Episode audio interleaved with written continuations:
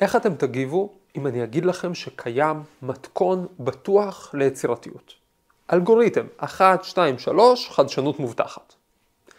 איך תגיבו זאת שאלה טובה. אולי תגיבו בהתלהבות. נו, קדימה, תביא. כל החיים שלי אני נדרש ליצירתיות, אני מרגיש תקוע.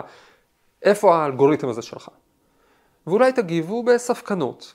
תשמע, לא נראה לי שיש פתרונות קסם. אם היה איזה אלגוריתם ודאי לחדשנות, כולם היו מפעילים אותו, וראינו כבר שומעים עליו עד עכשיו. והאמת היא שלא משנה איך הייתם מגיבים, הייתם צודקים. היום נשמע, היום נשמע, על שיטה מרתקת, מבריקה וגם שנויה במחלוקת, שמבטיחה חדשנות שיטתית. אתם שומעים את הסתירה לכאורה בין שתי המילים האלה, כמה השילוב הזה מוזר, חדשנות שיטתית, שיטה שצמחה במחנות של סטלין, שהתפשטה בכל העולם עם נפילת ברית המועצות, שהוטמעה בהרבה חברות, כולל בקרב עשרות אלפי מהנדסים של סמסונג, ואיכשהו בכל זאת לא ממש תפסה. אנחנו ננסה להבין למה, ומה אפשר לקחת ממנה בכל זאת לחיים היומיומיים והיצירתיים שלנו. שלום לכם, תודה שהצטרפתם אליי לפודקאסט המדע מחפש משמעות, אני דוד אייזנברג, אני פרופסור לכימיה בטכניון, בפודקאסט הזה אני מדבר על יצירתיות במשמעות של היצירה השלמה, והיום נדבר על יצירתיות שיטתית. האם זאת סתירה או שיש כאן משהו? קודם כל, חידה. מי לדעתכם פקיד הפטנטים הכי מפורסם בעולם? אלא אם כן אתם פקיד פטנטים, או שאתם קרובי משפחה מדרגה ראשונה של פקיד פטנטים, אתם יכול להיות שלא שמעתם על אף פקיד פטנטים חוץ מאיינשטיין כמובן, שהרבה מהרעיונות הגדולים שלו הגיעו לו כשהוא ישב במשרד הפטנטים שלו, משרד הפטנטים בשוויץ, אבל, והשתעמם. אבל איינשטיין ברח מהשעמום, הוא עשה ניסויי מחשבה, עלה על קרן אור וטס למחוזות אחרים, אבל היה פקיד פטנטים אחר, מוצלח ומבריק, שדווקא השתמש בעבודה שלו בשביל להצמיח משהו חדש. קראו לו גנריך שאולוביץ' אלטשולר, או גנריך אלטשולר. הוא נולד למשפחה יהודית בברית המועצות בשנת 1926, ומילדות הוא אהב להמציא דברים. וגם לבנות אותם. הוא המציא סירת קיטור, הוא המציא להביור, הוא המציא אה, קסדה של אסטרונאוטים שעמידה בפני חום וגזים. הוא קיבל את הפטנט הרשמי הראשון שלו בגיל 17, ועד גיל 20 היו לו כבר עשרה פטנטים. בזמן מלחמת העולם השנייה הוא עבר איזושהי הכשרה של טייס, אבל בפועל הוא עבד, הוא נשלח לשרת כפקיד פטנטים של חיל הים של הצבא האדום. ושם הוא התחיל לנתח את הפטנטים שהוא רואה. הוא התחיל להסתכל עליהם, למיין אותם ולנסות לזהות בהם כמה דברים. הוא עבר על כמה מאות אלפי פטנטים, לפי אחד המספרים 200 אלף פטנטים, וסיווג אותם קודם כל לפי דרגות שונות של חדשנות, התקדמות קטנה, התקדמות גדולה, פריצת גבולות לגמרי. אבל בעיקר הוא זיהה משהו מעניין, הוא זיהה שקיימים איזה שהם קווי דמיון בין המצאות. מעין עקרונות משותפים שהממציאים מפעילים, שלא במודע אולי, שהם עקרונות, כל אחד מפעיל עיקרון דומה על הבעיה הפרטית שלו, הוא התחיל לאסוף את העקרונות האלה, הוא בעצם זיהה 40 טכניקות, 40 עקרונות שאפשר להפעיל על כל בעיה כדי לייצר חדשנות, כדי להמציא משהו חדש. כל הדבר הזה הפך אצלו לשיטה אחת שלמה, הוא כינה אותה טריז, טריז זה ראשי תיבות ברוסית של теория решения изобретательских задач, או בעברית תיאוריה לפתרון בעיות המצאתיות, ואלטשולר טען שעכשיו אפשר להפעיל את זה אחורה. זאת אומרת, אחרי שהוא ניתח את מה עשו בפטנטים בעבר, הוא אמר עכשיו בואו ניקח את העקרונות האלה ונפעיל אותם על בעיות חדשות. ניקח בעיה, ננתח אותה לרכיבים שלה, נראה שקיימים קיימת איזושהי סתירה בין כמה דרישות, למשל, אמ, אנחנו רוצים שמשהו יהיה גם חזק יותר, אבל גם קל יותר. לכאורה זה סתירה. אנחנו רוצים שמשהו יהיה גם גדול יותר, אבל גם זול יותר. איך אפשר להשב בין שתי הדרישות האלה? ואז הוא אמר, אפשר להפעיל את המתכונים שלו. בעצם אחד, לקחת את אחד מ-40 העקרונות האלה, לזרוק אותם על הבעיה, אחד אחרי השני, ומשהו בסוף ייתן פתרון יצירתי. למשל, בואו נסתכל על דוגמה.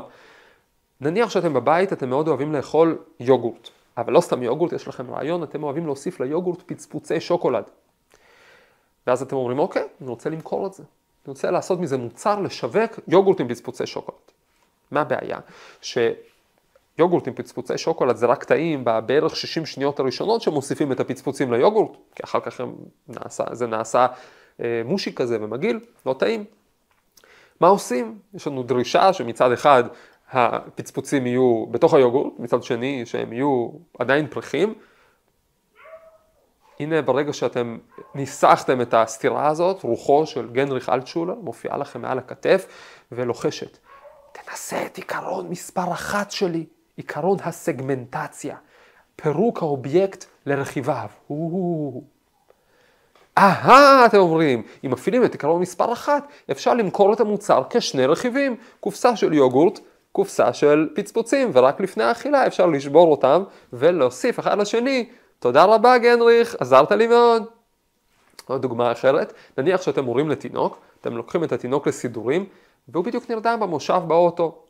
חמוד, מסכן, איך עכשיו אני אוציא אותו בשביל להיכנס רגע לבנק ולצאת, הוא יתעורר, יבכה. שוב, אלטשולר מופיע מעל הכתף השנייה ולוחש, אם רק מישהו היה חושב על עיקרון מספר 6 מתיאוריית היצירתיות של עיקרון האוניברסליות, אולי מישהו היה ממציא מושב אוניברסלי, מושב שאפשר גם לחגור לאוטו וגם להוציא מהאוטו בלי להעיר את התינוק ורק לחבר לבסיס של עגלה וישר לנסוע לתוך הבנק בעוד התינוק ישן. תודה על צ'ולר, אתם מודים לו בדמעות, וגם התינוק. וככה זה ממשיך. אפשר להפעיל עיקרון כמו שבירת הסימטריה, שיעזור לכם להפוך את הגבינה הצהובה שילדים אוהבים לאכול למקלוני גבינה, שאפשר לנשנש בקלות ולהחזיק ביד. או עיקרון כמו הוספת מימד, יאפשר לכם אולי לפתח שבבי מחשב, שאפשר לשים גם בקומות לגובה אחד מעל השני, ולא רק להדפיס לרוחב. או עיקרון כמו מלימון ללימונדה, שיעזור לכם לפתור את בעיית החום שנפלט ממפעלים, ודווקא לנצל את החום הזה, המיותר ונקרא waste heat, חום מבוזבז, ולהפיק ממנו למשל חשמל. ועוד ועוד ועוד, 40 שיטות, 40 עקרונות, 40, תקראו לזה תכסיסי חשיבה שאפשר לזרוק על כל בעיה, מין ארגז כלים כזה. תנסה משהו, מסור, פטיש, מברג, בסוף יצא לך איזשהו פתרון. חדשני, מקורי, ובעיקר עובד, זו המטרה, זו התכלית, זה מה שאלטשולר הציע עם שיטת הטריז. ואגב, גנריך אלטשולר בעצמו קצת נסחף אחרי שהוא פרסם את המאמר הראשון על השיטה הזאת ב-46, אה, כי הוא החליט שהוא רוצה לשפר דברים אה, נוספים. מעבר לקסדות של אסטרונאוטים, הוא כתב מכתב לסטלין, הוא כתב לו מכתב עם ביקורת בונה על אה, מצב החשיבה ההמצאתית בברית המועצות, כמובן שהוא הציע פתרונות לשימור ולשיפור. עכשיו, אני בטוח שאתם כבר יודעים שבברית המועצות התייחסו לסוג כזה של אזרחות טובה במלוא הרצינות, ואכן הוא נידון ל-25 שנות מאסר ללא משפט בגולאג במחנות, אי שם בסיביר, בוורקוטה. מה שמראה שאתה יכול להיות גם חכם וגם קצת טמבל בבת אחת. בסופו של דבר אלטשולר ישב במחנות אה, רק כארבע שנים, והוא תיאר אותן בתור מאוד מועילות, כי הוא נפגש שם עם הרבה אנשים חכמים. הרי התיאורים של סטלין הביאו למחנות ביחד מדענים, אנשי הגות מהטובים ביותר, היה להם שם מועדון אינטלקטואלי רחב אופקים, והוא נחשף שם גם להמון אתגרים שהתיאוריה שעזרו לו לחדד את התיאוריה, לפתח אותה, ובעצם להתחיל לראות בה משהו גדול יותר, אוניברסלי יותר מאשר רק כמה טכניקות, ממש שיטת חשיבה, דרך חשיבה לבעיות המצאתיות. אגב, אני חושב, אני לא יודע אם יצא לי אי פעם להזכיר בפודקאסט הזה מדען סובייטי שלא ישב בכלא. אולי זה הסוג כזה של שלב בקריירה בברית המועצות. אתה עושה אוניברסיטה, תואר ראשון, דוקטורט, חמש שנים חוטב עצים בסיביר, אם עברת את זה, מחכה לך קריירה מפוארת באקדמיה הסובייטית. בכל מקרה, אחרי שאלטשולר השתחרר מהמחנות, אף אחד לא רצה להעסיק אותו, והוא מצא לזה פתרון יצירתי, כדרכו, הוא כתב ספרי מדע בדיוני, תחת שמות עט, הרבה מהם תחת השם של אשתו פשוט. כי מטעמים אנטישמיים הוא לא רצה שזה יופיע תחת שם יהודי. עכשיו הספרים שלו, צריך להגיד, הם די גרועים, לטעמי האישי, מבחינה ספרותית, אבל מאוד מאוד יצירתיים. זאת אומרת, הוא באמת ממציא שם כל מיני דברים, ללא הפסקה, זה די מעניין לקרוא מה, מה, מהפן הזה, ואולי זה משהו שאפשר להגיד על כל המדע הבדיוני של שנות החמישים, שהוא גרוע מבחינה ספרותית, אבל די מקורי. במאמר צדדי לחובבי ספרות. בואו נמשיך, בואו נחזור ליצירתיות של אלטשולר. אלטשולר, אחרי שהוא יצא מהמחנות, תוך כדי שהוא כותב, הלך ופיתח את השיטה הזאת, והשיטה הזאת הלכה ותפסה. היא הלכה ותפסה תאוצה ברחבי ברית המועצות. נכון, לתחילת שנות ה-90, כשברית המועצות התפרקה, היו בה כ-500 סניפים של הארגון שהוא הקים, של התנועה הזאת, של, הוא קרא לזה המכון הציבורי לחשיבה המצאתית. הוא העמיד המון תלמידים, התלמידים עצמו הפכו בעצמם למובילי השיטה, למפתחי הדורות הבאים של השיטה.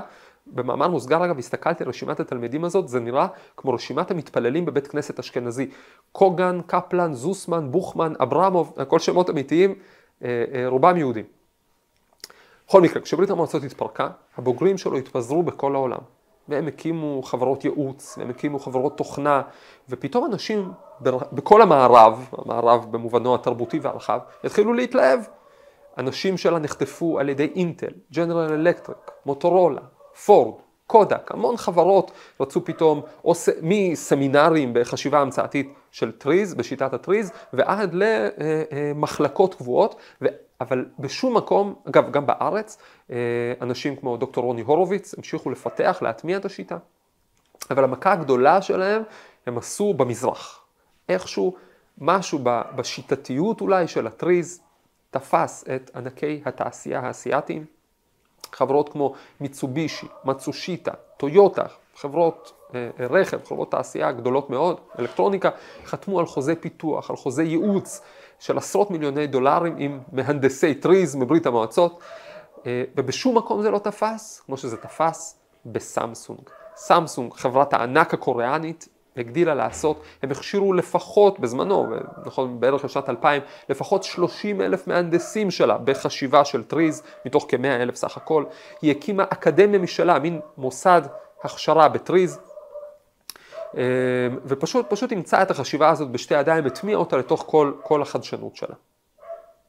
אבל רגע, עכשיו שאנחנו מגיעים לסמסונג, אנחנו גם מתקרבים למגבלות של השיטה. לבעייתיות המובנית שלה, שלא מדברים עליה הרבה.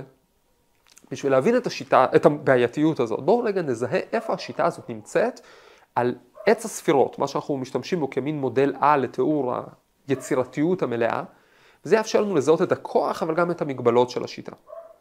הרי בעצם אמרנו כשדיברנו על הספירות שאפשר לפרק את כל תהליך היצירה, את היצירתיות המלאה לשלבים בגדול, שכלי, רגשי, הוצאה לפועל, והראשון שבהם בשלב השכלי יש בו שלושה שלבים, הברקה, פיתוח והפנמה. וראינו שבמודל הספירות שלושת השלבים האלה מתאימים, נקראים, שלושת הכוחות האלה בעצם שיש לנו, הם כוחות שיש לנו, נקראים חוכמה, בינה ודעת. חוכמה, אני מזכיר, זו ההברקה. זה הרעיון, הוא צץ מולנו. אנחנו עוד לא מבינים אותו, אבל וואו, יש פה משהו, צריך להבין את זה. אחר כך באה הבינה, זה הפיתוח. לכן נקרא להבין את זה, מלשון להתבונן, לבנות. זה הפיתוח של הנקודה של החוכמה לכדי היכל שלם, תלת-ממדי. בעצם לוקחים את הנקודה של החוכמה ופורסים אותה לכל כיוון עד שהרעיון הזה תופס נפח, תופס רלוונטיות. זה למשל לפתח את המשוואות, זה לפתח את המשלים, זה לחשוב מה יקרה במקרה כזה ובסיטואציה אחרת. זה לפרק את הבעיה לרכיבים, להעמיד אותם אחד מול השני. בעצם הפיתוח המלא של הרעיון שהבריק לנו, זאת העבודה הגדולה של הבינה. במובנים גדולים נדמה לפעמים שרוב העבודה של מדען נמצאת בתחום הבינה, בלפתח ולפתח ולפתח. ולא רק של מדען, בעצם זה רוב התהליך האינטלקטואלי בכל עבודה כפי שאנחנו מבינים אותו. אחרי חוכמה ובינה באה דעת, לא עליה נדבר היום, הדעת זה ההפנמה של הרעיון המלא והמורכב. נחזור לבינה, השלב של הפיתוח של הנקודה. אז גם בבינה בעצם יש חלקים, גם בבינה יש בעצם שלושה ממדים. לפני כמה שבועות בפרק 49 דיברנו על מימד האורך שבבינה, בחסידות מוסבר שזו היכולת להמשיל משלים.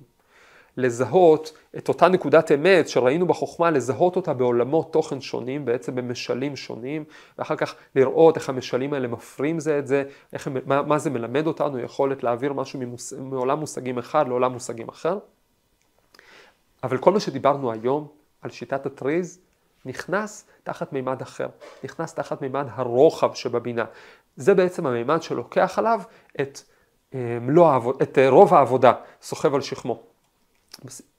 רוחב שבבינה, ככה כותב על זה רבי שלום בר שניאורסון, אה, לפני קצת יותר ממאה שנה, הוא כותב הרוחב, הכוונה הרוחב של הבינה, הוא התפשטות אור המושכל, התפשטות לרוחב, בריבוי פרטים והסברים בכל צדדי ההסבר, באריכות גדולה. הוא ממשיך ומסביר שם, מה זה רוחב של בינה? הוא אומר שזו היכולת לזהות צדדים שונים של הבעיה, להציב אותם זה מול זה, לפתח אותם עד סופם.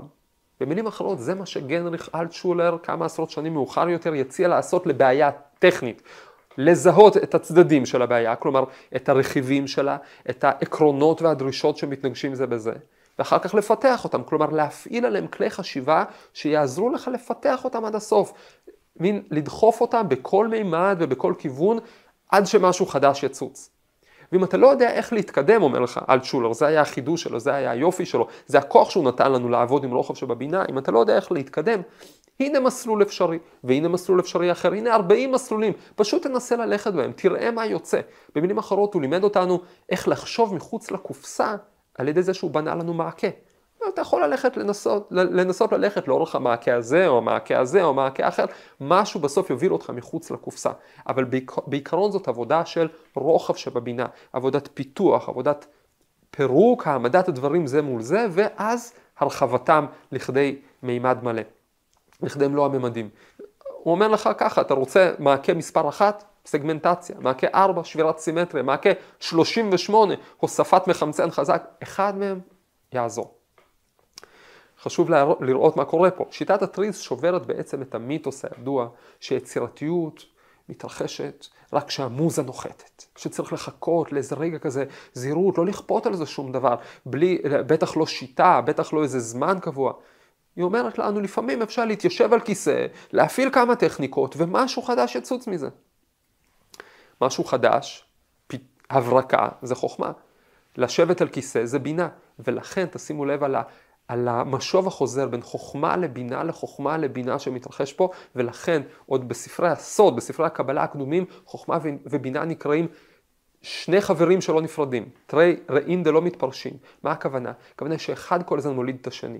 ברגע שיש הברקה של חוכמה, מיד הבינה מתחילה לפתח אותה, להבין מה ראיתי עכשיו, אבל אם היא מפתחת אותה מספיק, היא נתקלת בחזיתות חדשות של הלא נודע, שמולידות שוב הברקות של חוכמה. חוכמה, בינה, חוכמה, בינה במעגל.